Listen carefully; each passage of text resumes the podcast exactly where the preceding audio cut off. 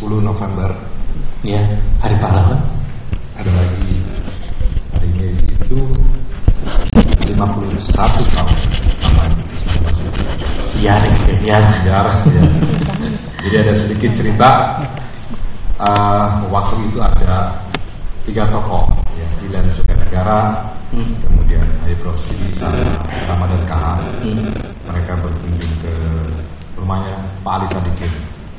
Mereka mengusulkan untuk membentukkan seni apa lembaga seni budaya. Akhirnya berujung uh, lahirnya tim Taman Ismail Marzuki 10 November 1968. Nah kemudian ada satu apa ya terbentuk satu ekosistem mulai dari saat itu ya. Di sini ya. Di lingkungan sini Ini lingkungan. pernah diledek sama Taufik Ismail dulu di salah, dalam salah satu esainya dia bilang, wah rupanya Ali Sadikin menganggap tempat yang paling pas untuk seniman di kebun binatang karena ini tadinya Iya. kebun binatang ya Ya. Ledekan aja ya. tahun 70-an itu Taufik Ismail. kan bukan ledekan tahun 70-an. Tapi anyway waktu itu eh, kemudian eh, terbentuk satu ekosistem Hmm. ya, di Taman Ismail Marzuki ini eh, ada Dewan Kesenian Jakarta, ya, DKJ, kemudian ada Akademi Jakarta atau AJ. Kemudian DKJ itu membentuk Lembaga Pendidikan Kesenian Jakarta atau LPKJ. Kemudian eh, berubah menjadi Institut Kesenian Jakarta IKJ itu pada tahun 81. Hmm. Ya, jadi yang menarik dari apa namanya uh, ekosistem ini ya, ketiga ini DKJ, AJ dan uh, IKJ Hmm. ini mereka adalah native stakeholder. Native Native stakeholder. ya.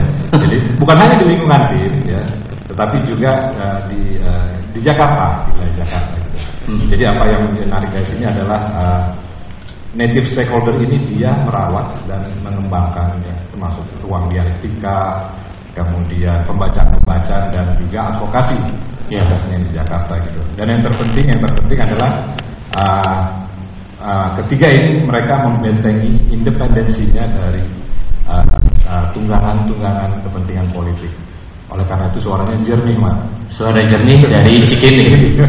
Dulu suara binatang, sekarang suara jernih. Lebih jernih. ya. Oke. Gitu. Saya ingat waktu tahun 90-an waktu saya masih umur 20-an, Iya, Pak. eh, pernah muda. Eh, saya datang ada acara pembacaan cerpen Mas Seno Gumiraji Dharma. Ah. Eh, Sambil minum, Mat. Oh iya, saksi mata, saksi mata. Dan eh, waktu itu yang membacakan adalah eh, saya tidak sadar eh, dan baru tahu gitu. eh, Hairul Umam itu ternyata seorang eh, seniman pembaca cerpen yang luar biasa yang mumpuni. Lalu ada Nini, Nini El Karim, saya kenal waktu itu nonton film-filmnya gitu kan. Saya kenal dari eh, layar gitu ya. Dan ketika Hairul Umam membacakan kalimat pertama dari cerpennya Seno Gumira, saksi mata itu datang tanpa mata buyar. Normal apa hidup normal saya buyar. Waktu itu dan apa, buyar karena bisa ya saksi mata tanpa mata dan Iya. itu kan eh, menggambarkan apa yang disebut oleh Seno kemudian dalam kredonya ketika eh, jurnalisme dibungkam Iya. sastra bicara. Tapi setelah itu kita melihat bahwa eh, Mas Seno tidak berhenti sebagai pembaca apa penulis cerpen saja. Eh, sebagaimana juga ruang-ruang kesenian dan eh, pembicaraan-pembicaraan wacana dan gagasan-gagasan di ruang yang bernama Taman Ismail Marzuki ini yang eh, tadi nanti stake, eh, apa, stakeholdernya juga eh, terdefinisikan. Di samping tentu saja masyarakat luas adalah stakeholder kita di sini. Kita semua gitu ya. Tumbuh.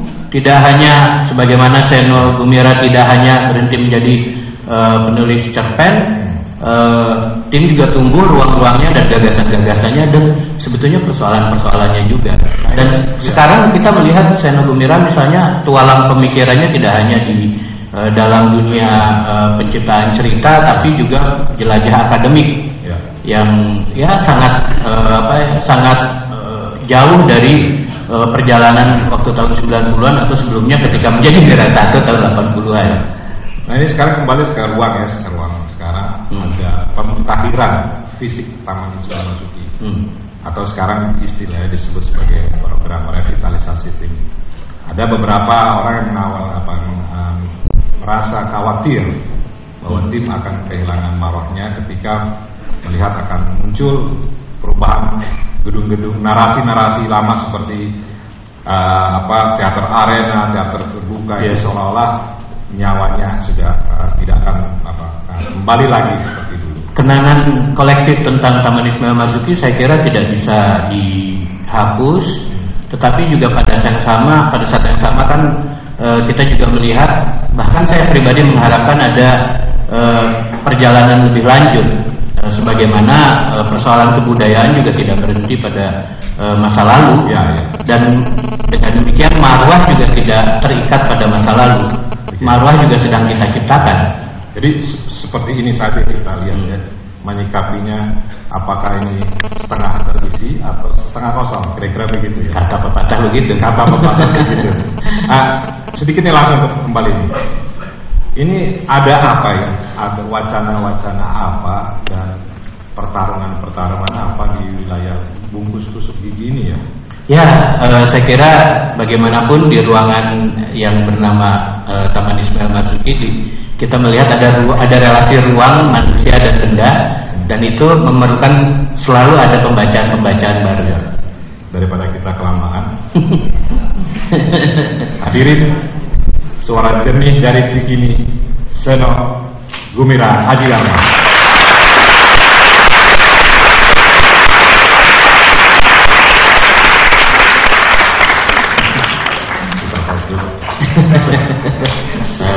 Sebelum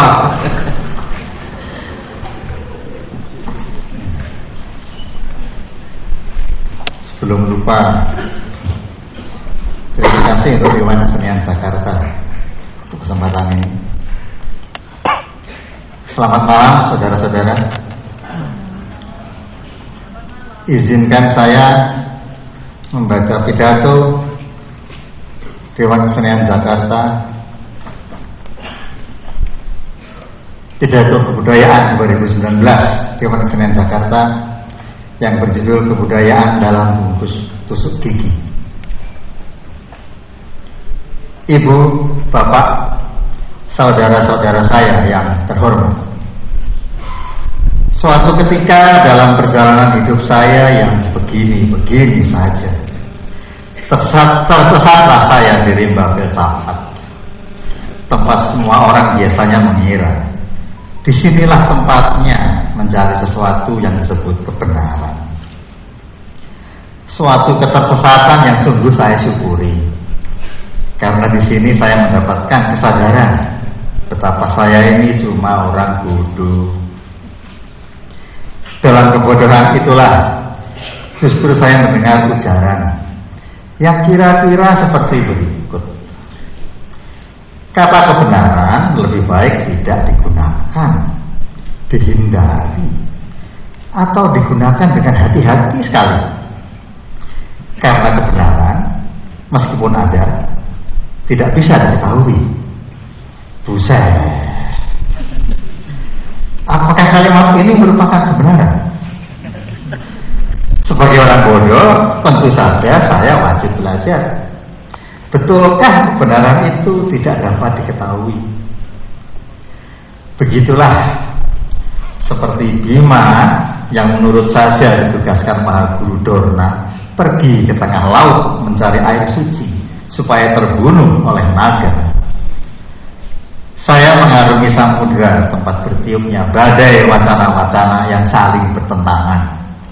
Tiada habisnya seperti pernah digambarkan Tutanakum dalam Siwara Trikalpa pada pertengahan abad ke-15. Manuk asuka sukan mungwin panramnya masa urang. Kadi papupul isan rintet wa jasmika amasen Burung-burung menghibur diri di antara ranting. Bahagia saling bercuit. Seperti pertemuan para pakar yang berdebat mencari kebenaran esoterik. Rupa-rupanya sarkasme soal perebutan klaim kebenaran sudah terendus dalam dunia Jawa kuno yang sunyi. Setelah sekian waktu mengarungi hiruk pikuknya intelektualisme seperti orang kurang pekerjaan. Jika Bima dalam risalah kebatinan Jawa setelah membunuh naga tidak berhasil menemukan air suci, tetapi menjumpai Dewa Ruci, yakni dirinya sendiri, saya justru mendapatkan air suci itu. Tetapi dalam wujud bungkus-bungkus tusuk gigi. Nah, bagaimanakah kiranya bungkus-bungkus tusuk gigi ini dapat menyampaikan wacana kebenaran dengan metode klasifikasi sederhana, dapatlah saya pilih berdasarkan rancangan visualnya antara bungkus-bungkus yang berkonotasi dan bungkus-bungkus yang dimaksudkan sebagai denotasi. Dalam pelajaran bahasa untuk sekolah dasar, pengertian konotasi berlaku untuk suatu kata dengan makna tambahan Sedangkan pengertian denotasi berlaku untuk makna sebenarnya. Maka apabila bungkus-bungkus tusuk gigi berkonotasi ini dicermati, segera tampak bahwa rancangan visualnya tidak mengutamakan tusuk gigi yang dibungkusnya, melainkan sesuatu yang lain sama sekali.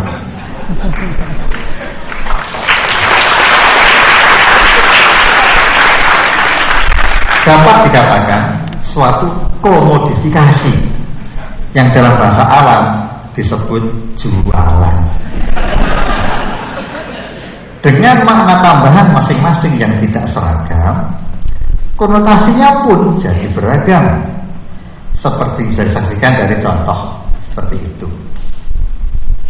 Sebaliknya, bungkus-bungkus tusuk gigi yang dimaksudkan sebagai denotasi yakni yang berarti makna sebenarnya jelas mementingkan isi yang dibungkusnya. Tiada lain tiada bukan adalah produk ilmu pengetahuan teknologi dan peradaban yang disebut tusuk gigi. Dengan begitu istilah makna sebenarnya berada di jalur aliran kepercayaan yang mengandaikan bahwa mencapai kebenaran adalah mungkin. Maka lahirlah bungkus-bungkus tusuk gigi tanpa embel-embel seperti berikut. Kiranya tidak perlu pertimbangan terlalu lama untuk menyaksikan bahwa ketika setiap versi denotasi alias makna sebenarnya yang secara kontradiktif dapat pula disebut versi kebenaran ini terhadirkan Ternyatalah bahwa tiada kebenaran yang tunggal. Karena ternyata setiap usaha menyampaikan denotasi merupakan konotasi pula. Sedangkan usaha menyuruh ke dalam argumen pembenaran atas hakikat keberadaan tusuk gigi ini justru menghasilkan keberagaman konotatif yang menggugurkan ideologi kebenaran tunggal itu sendiri. Dalam kenyataannya, apabila bungkus-bungkus yang berideologi komodifikasi maupun kebenaran tunggal ini diaduk secara acak, segenap artikulasi atas ideologi masing-masing hanyalah menghasilkan pertarungan konotasi apa yang kemudian tersahihkan sebagai denotasi atau makna sebenarnya tiada lain tiada bukan adalah konotasi yang paling dominan yang paling hegemonik yang paling berkuasa. Begitu berlaku dalam wacana bungkus tusuk gigi begitu pula yang berlaku dalam kebudayaan dengan petunjuk dari berbagai macam penanda yang jauh lebih kompleks dan karenanya menuntut tanggung jawab yang lebih besar. Meski hanya sekedar untuk menyimpulkan. Persoalannya terlalu sering manusia itu sudah berdebat dan saling membunuh cukup berdasarkan asumsi bahkan ilusi yang sama sekali tidak dapat dipertanggungjawabkan. Ibu, bapak, saudara-saudara saya yang mulia.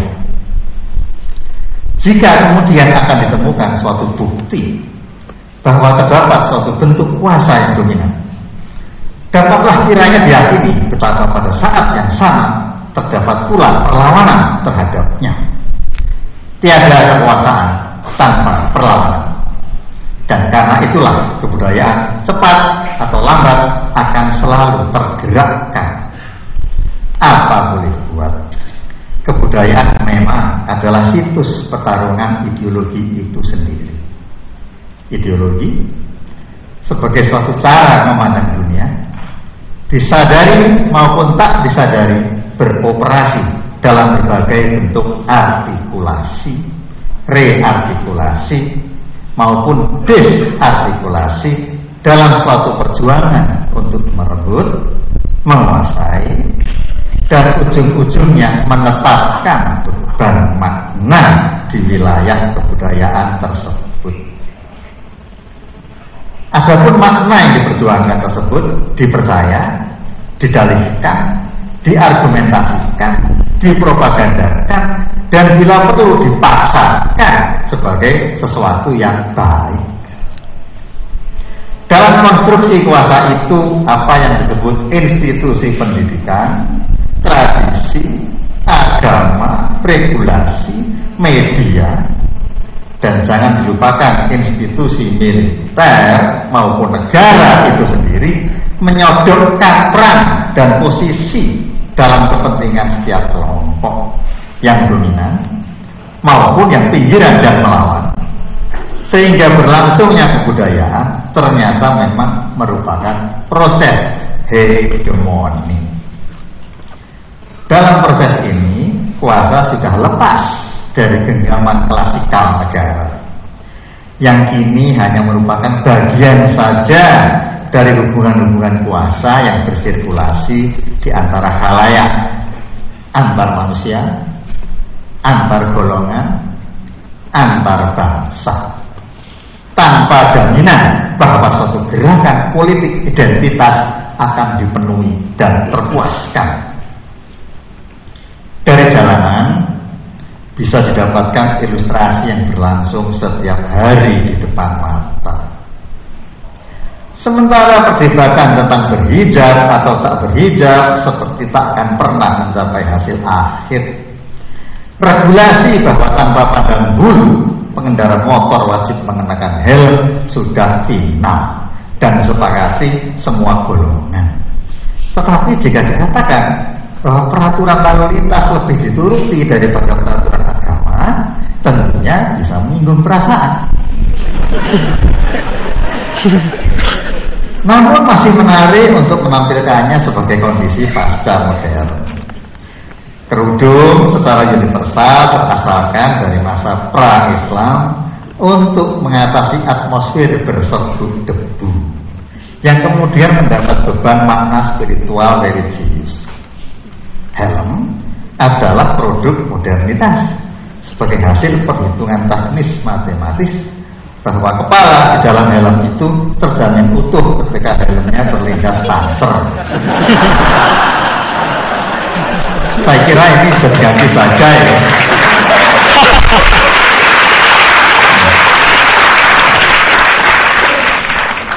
Kiranya cukup tergambar bahkan secara harfiah Bagaimana kuasa sebagai bentuk aksi dan relasi antar manusia akan selalu bernegosiasi dalam setiap interaksi yang selamanya tiada akan pernah stabil dan mapan. Hubungan-hubungan kuasa semacam ini membuat setiap pribadi merasa terawasi dan menanamkan suatu disiplin kepada diri sendiri yang melibatkannya ke dalam politik identitas berkepanjangan. Politik identitas yang berkembang menjadi proyek identitas ini yakni perjuangan berkelanjutan untuk menegaskan identitas akan segera terbentuk konsep identitas yang tidak lagi menjanjikan identitas terisolasi dan tidak bebas dari hubungan-hubungan kuasa yang menjadikan setiap identitas sekaligus merupakan kebergandaan identitas seperti yang berlangsung dalam padang helm dan jilbab tadi. kebergandaan identitas ini masing-masing maupun bersama-sama dapat menjadi sumber kekayaan maupun sumber konflik. Yang disadari atau tidak merupakan praksis politik identitas manusia. Dalam membangun ruang hidupnya sendiri melalui cara berbahasa. Ibu, bapak, saudara-saudara yang arif lagi budiman, Perso apabila persoalan identitas ini ditempatkan dalam situs bahasa sebagai unsur kebudayaan terpenting tetapi termasuk yang paling diabaikan.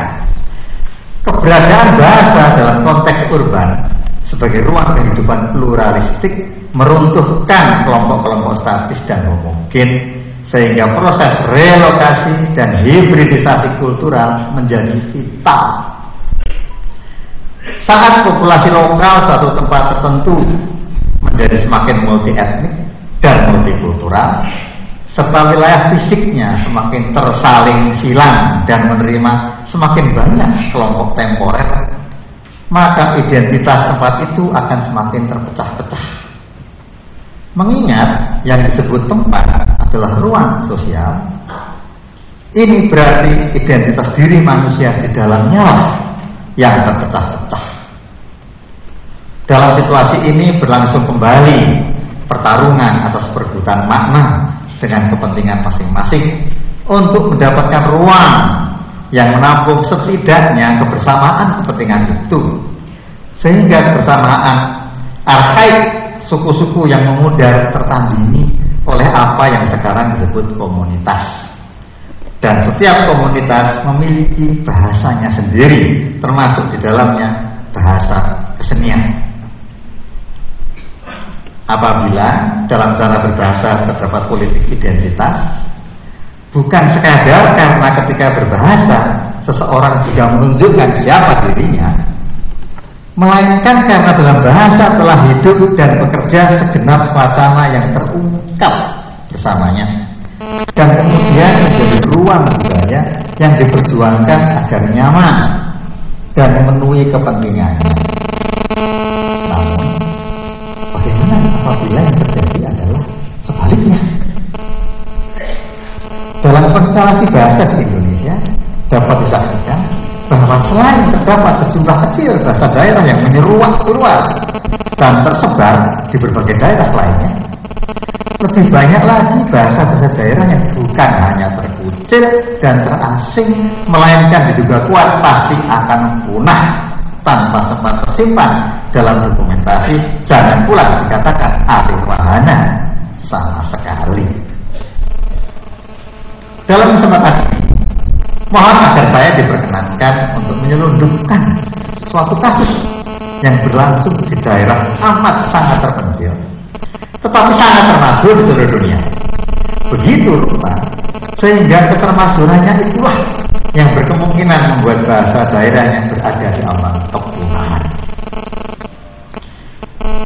catatan tertua dari tahun 1850 oleh pengelana Swiss Hans Solinger menyebutkan bahwa pada tahun 1847 di sebuah pulau yang kemudian dikenal sebagai Pulau Komodo telah ditinggalkan tak lebih dari 100 orang yang kemudian menetap di Bima.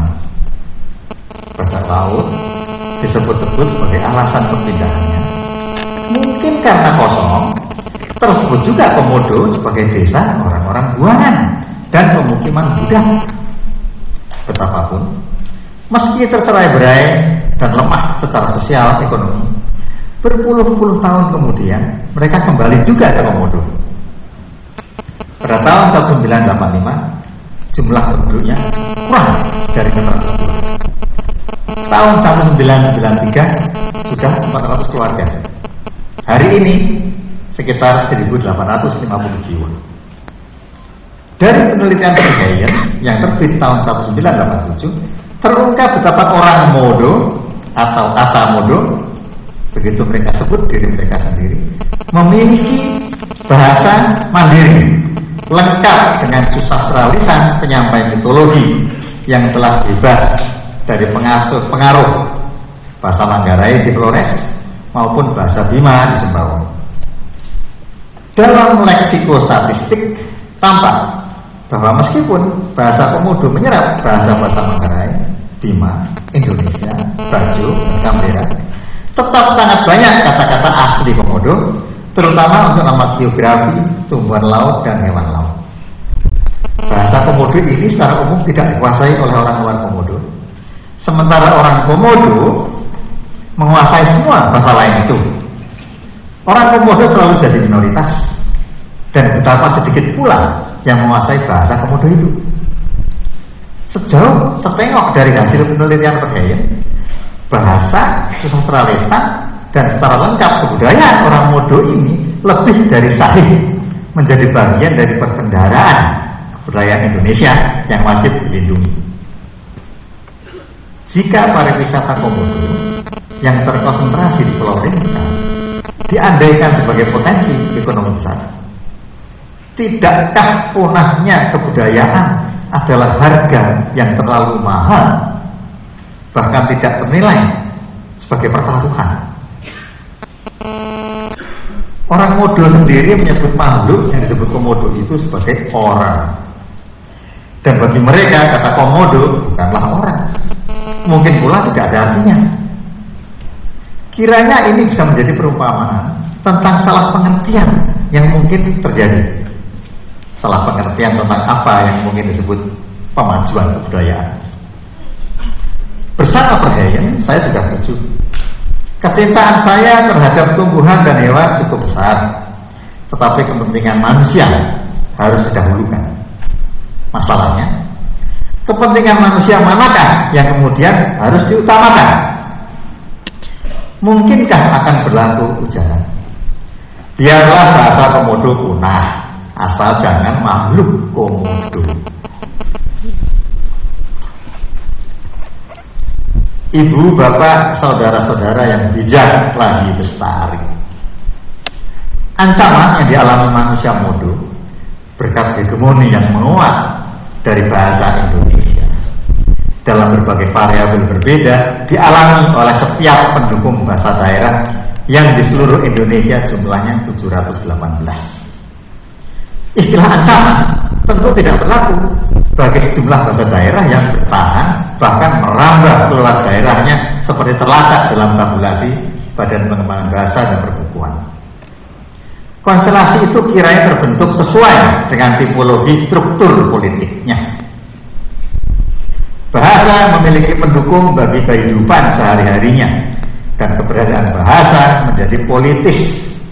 Selain karena bahasa merupakan medium istimewa tempat makna-makna budaya dibentuk dan dikomunikasikan, juga karena merupakan alat dan media utama yang melaluinya para pengguna membentuk pengetahuan tentang diri mereka dan dunia sosial. Bahasa membentuk jaringan yang dengannya para pengguna membagi dan menggolongkan dunia serta membuatnya bermakna, yakni menjadi kebudayaan.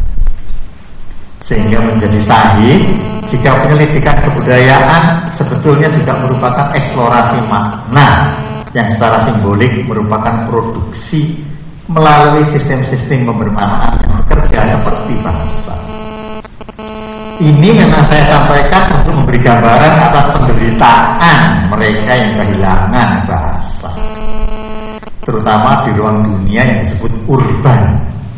Dan tidak akan pernah mendapat rumah bahasa yang nyaman selain mampu bergabung dalam komunitas yang berjuang menciptakan ruang budayanya sendiri. Ibu, bapak, saudara-saudara saya yang setara. Inilah yang membuat setiap komunitas terandaikan menyusun wacana dan pada gilirannya melahirkan bahasa keseniannya sendiri. Dengan sikap, sikap demokratis terhadap wacana sebagai himpunan gagasan dan praktek yang membentuk subjek sosial dan menentukan caranya berpikir serta memandang dunia, maka tentunya tiada bahasa kesenian suatu komunitas tertentu yang boleh dianggap superior terhadap bahasa kesenian komunitas yang lain. Karena bahasa kesenian masing-masing tidak bisa dan tidak perlu dibandingkan. Dominasi bahasa kesenian dalam ruang sosial hanya terhubungkan oleh proses hegemoni, tidak berhubungan dengan tinggi rendahnya nilai yang lepas dari suatu proses sosial. Gejala yang segera tampak dan lebih baik direlakan. Jika bagi makhluk komodo terandaikan suatu kerja ekosistem yang mempertahankan kehadirannya, analogi ekosistem itu tidak dapat diberlakukan bagi bahasa komodo karena kebudayaan itu tidak berproses seperti alam. Idealisasi ekosistem bagi berlangsungnya kebudayaan mengabaikan beroperasinya ideologi, politik identitas, konstruksi wacana maupun proses hegemoni yang membuatnya menjadi situs pertarungan atas makna dengan negosiasi antara inkorporasi dan resistensi yang tidak akan pernah berhenti. Sedangkan tanpa makna yang tetap, bagaimanakah suatu perhitungan bisa diberikan? Sampai di sini diperlukan suatu konsensus sosial dengan derajat yang tinggi agar kebudayaan tetap bisa berlangsung. Dengan kesepakatan bahwa ketika tak terbantah mustahilnya kebenaran diketahui, tetap bisa dilakukan pemeriksaan atas kelas pernyataan. Maka dalam pernyataan hak atas kebenaran atau klaim, setiap komunitas atas kesahihan bahasa kesenian maupun strategi berkeseniannya sebagai yang terbaik, paling baik, bagaikan tiada lagi yang lebih baik. Segenap bentuk pengujian tersepakati tetap dapat berlaku. Apakah kelas pernyataan suatu komunitas itu argumentatif relevan dan mengantisipasi masa depan dengan pengenalan terbaik atas gejala-gejala hari ini ataukah impian di kasur tua yang romantik penuh dengan ilusi betapa kesenian itu sakral dan karena itu tampak mengharukan ibu, bapak, saudara-saudara saya yang kritis di ruang urban yang banal apakah yang telah kita capai di ujung laju pertumbuhan kebudayaan. Dengan segala hormat, dalam kesempatan ini semoga saya terizinkan untuk mencatat pencapaian mutakhir dalam eksplorasi bahasa.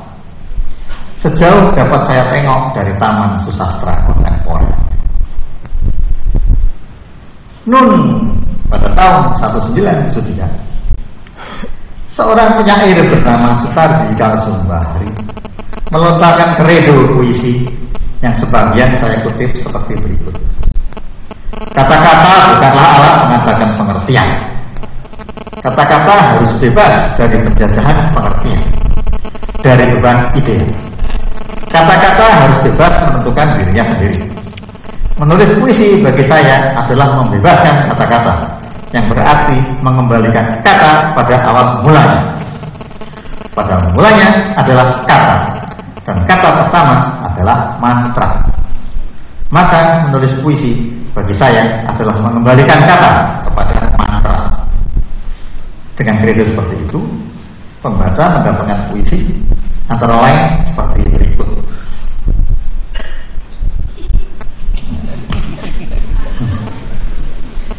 Setidaknya selama 42 tahun Kredo puisi ini tidak terlampaui Susastra Indonesia memang berkembang Tetapi secara tersurat maupun tersirat Tetaplah mengandalkan arti, makna, gagasan, dan beban pengertian. Termasuk saja-saja sendiri. Seperti terbukti dari lari saja hemat pada tahun 1977 seperti berikut. Dari hari ke hari bunuh diri pelan-pelan. Dari tahun ke tahun tertimbun luka di badan maut menabungku segobang segobang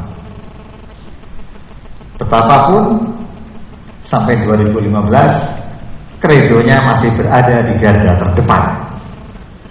Pernyataan tadi bahwa menulis puisi baginya adalah mengembalikan kata kepada mantra dapatlah ditafsirkan memaknai gagasan tentang mantra sebagai positif. Angka tahun 2015 saya sebut Karena pada tahun itu terbit buku puisi Berlin Proposal yang ditulis Abrizal Maman. Dalam catatan Muhabib yang seperti pengantar disebutnya betapa ia mengalami aspek materialisme dari bahasa ketika tinggal di daerah di mana bahasa yang saya pakai tidak berlaku seperti cermin yang kembali ke materi dasarnya sebagai kaca. Ini membuatnya mulai memasuki ruang grafis dalam bahasa, membuat kata seperti material cat yang bisa dicampur sebagai suara maupun sebagai gambar, mengalami sedang berubahnya bahasa seni menjadi bahasa media melalui material yang digunakan baik di seni rupa, film maupun musik. Tidak ada lagi bahasa seni pada dirinya sendiri, kecuali materi maupun data yang digunakan. Maka dapat ditengok puisi Abrizal berikut. Bagaimana makna dipikirkan? Menurut Abrizal, ini merupakan jalan keluar untuk memecahkan masalah bahasa sebagai representasi yang tidak bertemu dengan referen maknanya. Pengalaman sangat mendasar untuk retreat makna dari bahasa Ketika makna memasuki bahasa dan menguasai kata, maka kepada tanda, maka kata berubah menjadi mantra seperti darah yang disiramkan kepada tanda untuk menjadi ikon atau mitos. Jadi, yang bagi Sutarji itu positif, kata yang dibebaskan dari maknanya adalah mantra, bagi Abrizal adalah negatif, justru karena mantra dikuasai makna. Sehingga perlu retreat makna dari bahasa. Namun Abrizal menuliskan mantra sebagai mantra tanda kutip yang bisa berarti bukan mantra. Yang jelas, kedua sesat ini sama-sama menunjukkan keberangkatan dari abjad. Seperti terlihat dari berikut.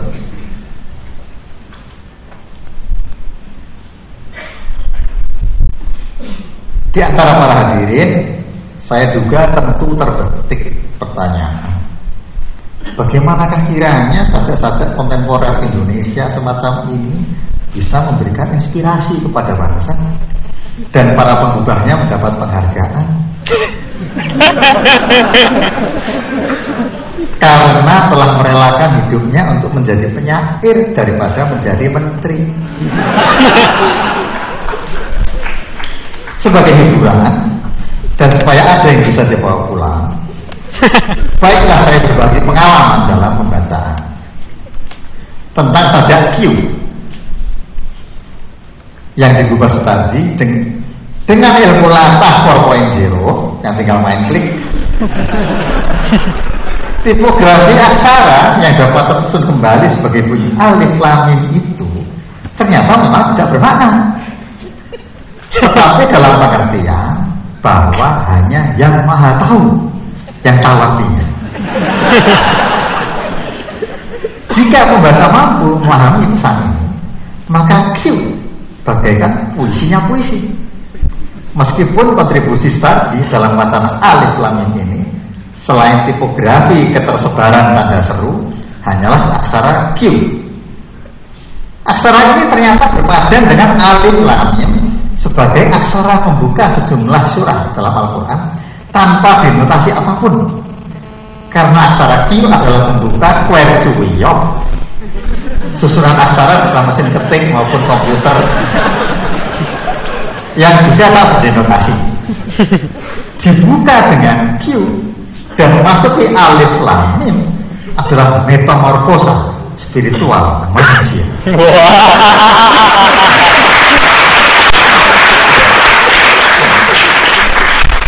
Bagaimana dengan saja memotret cermin? Gubahan Afrizal yang seperti gambar? Jika berminat membongkar struktur dan memahaminya, mohon waktu untuk mengikuti gerak dalam saja melalui gambar-gambar berikut. Dalam memotret cermin, pembaca akan mengikuti konvensi urutan aksara A sampai Z dan karena itu akan mengikuti garis lurus untuk kemudian memutar searah jarum jam sampai empat kali. Dalam persilangan garis lurus, empat aksara C, H, M, R akan melebur. Sedangkan Z tertinggal sendirian. Dari pengamatan ini akan ditemukan permainan situasi seperti berikut. Satu, kecenderungan arah A lurus dan berputar. Dua, A lurus, B berputar. Dua, kecenderungan sentralisasi. Tiga, kecenderungan marginalisasi. Apakah terlalu keliru jika disebutkan pergulatan aksara-aksara ini sebangun belaka dengan pertarungan atas makna dalam kebudayaan yang berlaku pula bagi segenap dimensi yang dikandungnya termasuk politik kekuasaan seperti cermin yang tersadari sebagai kaca begitu pula penyair menguak bahasa betapa abjad yang paling lurus pun tak terhindar untuk menjadi politis dan sunan sebenarnya hanyalah sebuah mitos. Begitulah dalam sastra kontemporer Indonesia dalam penilaian positif negatif terhadap wacana tradisional seperti mantra tercermin persoalan kebudayaan sepanjang masa bahwa klaim kebenaran terus saling berkontestasi. Kredo Sutadi pada 1973 atas pembebasan kata dari makna memang belum terlampau. Tetapi 42 tahun kemudian pada 2015 sudah tertandingi.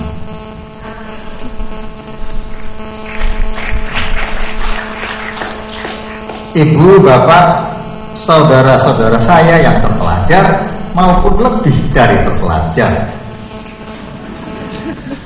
Kalimat Afrika seperti darah yang disiramkan kepada tanda untuk menjadi ikon atau mitos sebaiknya mengingatkan kita semua kepada sebuah mitologi Jawa tentang lahirnya bahasa. Aksara. Tentang lahirnya aksara. Setelah menyingkirkan Dewata Tengkar dengan selembar ikat kepala karena ikat kepala itu mengembang sebesar pulau Jawa sehingga Dewata Tengkar cemplung ke laut Adisaka pun berkuasa di medan Kamulan saat itu teringatlah ia akan keris pusakanya di Pulau Majeti dan diutusnya lah Dora, pembantu setia agar mengambilnya dengan pesan. Jangan pulang kembali tanpa membawa keris itu. Padahal ketika menitipkan keris itu kepada Sembada, ia pun berpesan, jangan memberikan keris itu kepada siapa pun. Seperti layaknya mismanagement pesan bertentangan ini menyebabkan Dora dan Sembada saling bunuh. Adisaka yang berduka menuliskan kisahnya pada sebuah tembok. Hono Coroko ada utusan Doto Sowolo keduanya bertengkar Podo Joyonyo sama kuatnya Moga otomo sama-sama jadi mayat. Dalam mitologi ini, dalam mitologi inilah asal usul lahirnya aksara Jawa yang tentu saja tidak betul.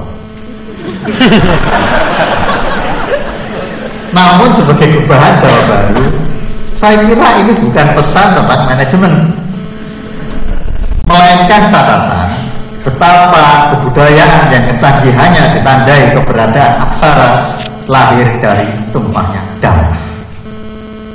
Kebudayaan sebagai situs pertarungan ideologi memang berlangsung sebagai pergulatan antar wacana, tetapi yang juga melibatkan wacana pertumpahan darah sebagai bagian dari kesahihan pengorbanan dan perjuangan. Dengan segala hormat, Tidakkah kita semua tak terlalu asing dengan itu? Ibu bapak, saudara-saudara saya yang semoga masih berbahagia. Setelah cerita ironis tentang lahirnya aksara berdarah itu, saya kok merasa bertanggung jawab untuk membangkitkan kembali gairah kehidupan kita. Tetapi yang bagi saya menimbulkan pertanyaan, Apakah saya harus ikut-ikutan latah dan nyinyir dalam moral panik yang disebar-sebarkan para pejabat maupun ilmuwan norak? dengan kewajiban untuk selalu menyebut-nyebut 4.0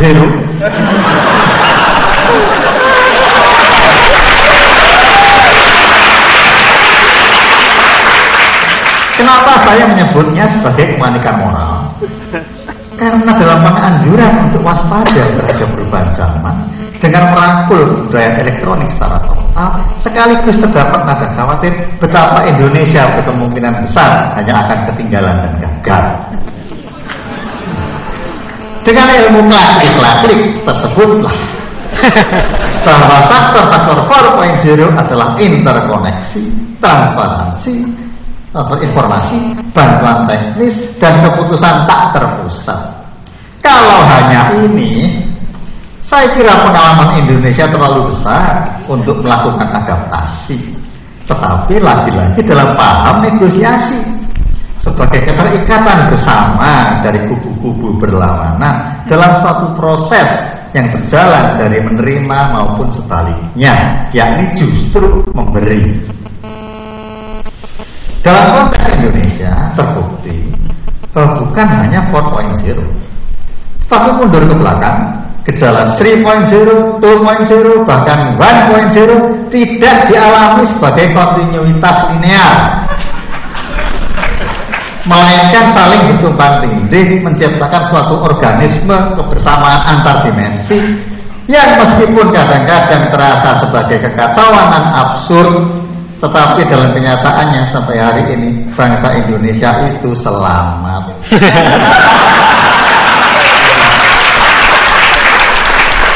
dalam gembar-gembor kenyinyiran 4.0 terkesan betapa apa yang berlangsung dalam dunia industri telah dengan sendirinya menjadi gejala kebudayaan yang memang tidaklah keliru. Tetapi yang dalam pendapat saya tidak harus selalu secara harfiah bermakna adu kecepatan. Dan perihal kecepatan, manusia cukup sering tenggelam dalam mitos bahwa pencapaian terbaik adalah menjadi yang tercepat. Agar kita semua tidak terlanjur meluncur dengan kecepatan cahaya, hanya untuk hancur lebur menjadi debu baiklah mitos itu dilawan dengan sebuah kontra mitos dalam fabel Aesop dari masa sebelum Masehi tentang adu lari kelinci melawan kura-kura. Yang dalam dunia Melayu teradaptasi menjadi adu lari sang kancil melawan siput. Ternyata lomba ini dimenangkan siput. Karena setiap kali kancil bertanya kamu di mana? Ternyata suara siput yang menjawab, aku di sini berada jauh di depannya. Ini terjadi karena jumlah siput itu bukan hanya banyak, melainkan tak terhingga, sehingga praktis tidak perlu bergerak sama sekali.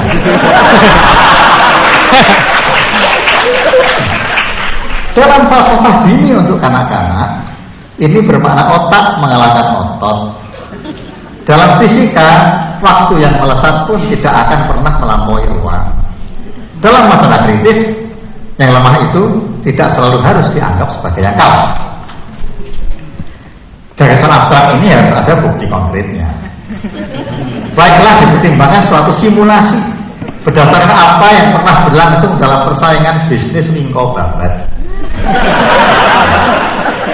Dengan kronologi seperti berikut atas nama ideologi enak representasi enak diwujudkan sebagai kereta api yang melaju dengan cepat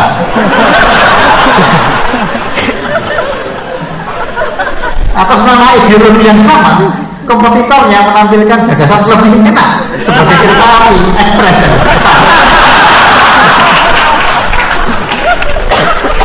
untuk menampilkan yang lebih enak lagi kompetitor lain menghadirkan kereta api besok.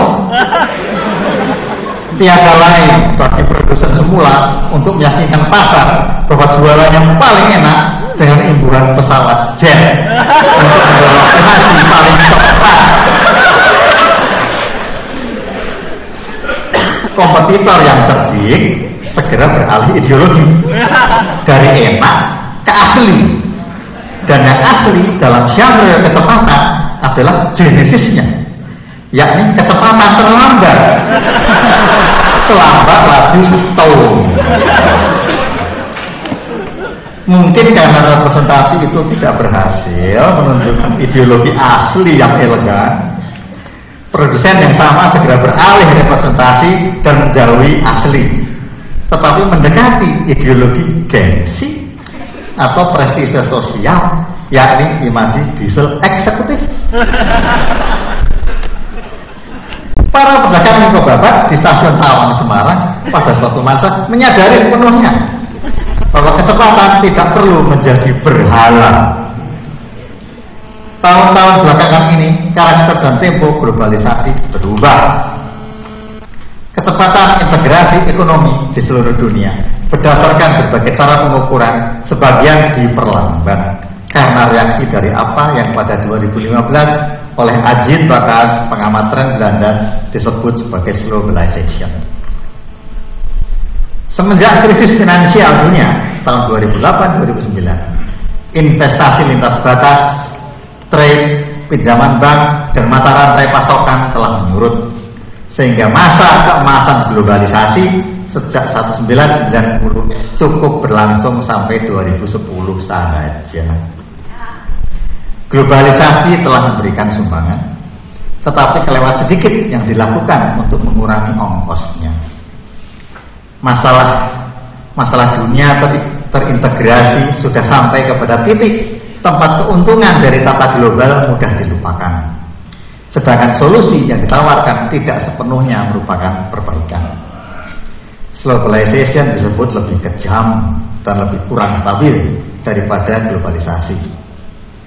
Ini bukan hanya berpengaruh, melainkan menentukan konstruksi kebudayaan. Ibu, bapak, saudara-saudara saya yang berbudaya. Gejala semacam ini kiranya menunjukkan betapa cara berkompetisi, berpolitik, dan berjuang tidaklah harus selalu menyerah dan pasrah ke dalam hegemoni wacana kelompok dominan. Dalam akhir petualangan di belantara tanda-tanda dalam bahasa, susastra, aksara, maupun dongeng anak-anak sederhana, saya akan kembali kepada temuan dari perbincangan bungkus tusuk gigi bahwa bersama kebenaran kebudayaan terlalu sering terpahami sebagai ilusi yang tidak dapat dipertanggungjawabkan. Semoga tidak terlalu mengecewakan, bahkan semoga pula membangunkan. Salam.